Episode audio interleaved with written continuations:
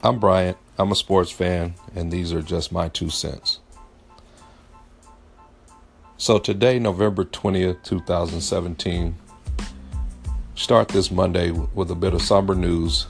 I'd like to say rest in peace to Terry Glenn, really talented NFL wide receiver for 12 years. He played with the Patriots, the Cowboys, and I think he had a year with the Green Bay Packers but a guy who accumulated over 8,000 yards receiving, over 40 touchdowns. Definitely very talented.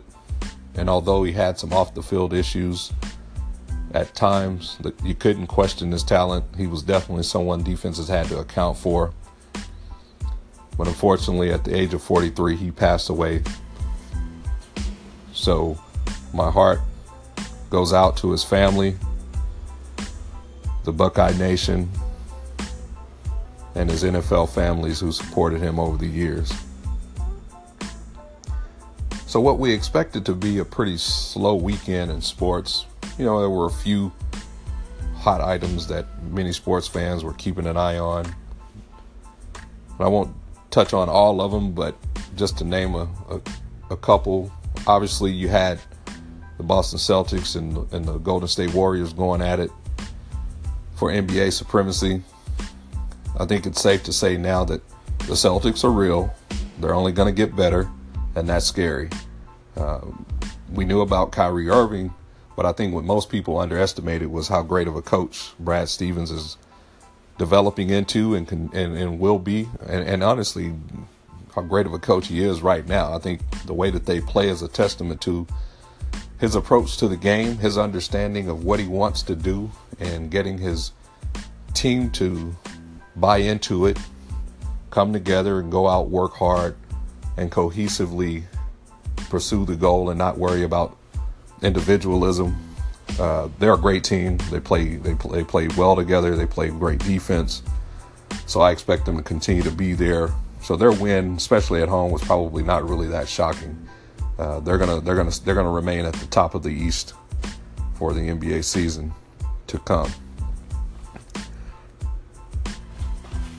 College football, the expectation was that things would be fairly quiet with one top 25 matchup. Excuse me. But, uh, you know, we saw a few fireworks. Uh, we saw Miami had to dig themselves out of a hole, but ultimately scored 30 unanswered points to finish off a very game Virginia team. Uh, so uh, that was great to see. I think uh, the U is definitely trying to solidify themselves for the playoffs.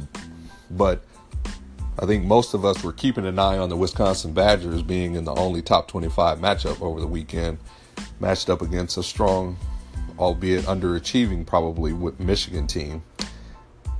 And in typical Wisconsin fashion, they didn't really wow anyone, I would say, but they won handily uh, the Wisconsin way, as I said, and I, and I just think that if they continue to do it, they just have to win out. They'll be there, and then, you know, the rest will take care of itself.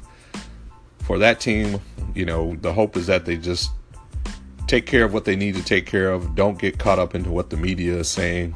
Continue to play their game, and they'll be able to knock off uh, probably Ohio State, I guess, in the Big Ten championship game on their way to the college football playoff as an undefeated team. But I'd like to end today talking about something that overshadowed even the great things that happened, and that's Baker Mayfield. You know, it's really uh, disappointing to see his antics continue the way that they have.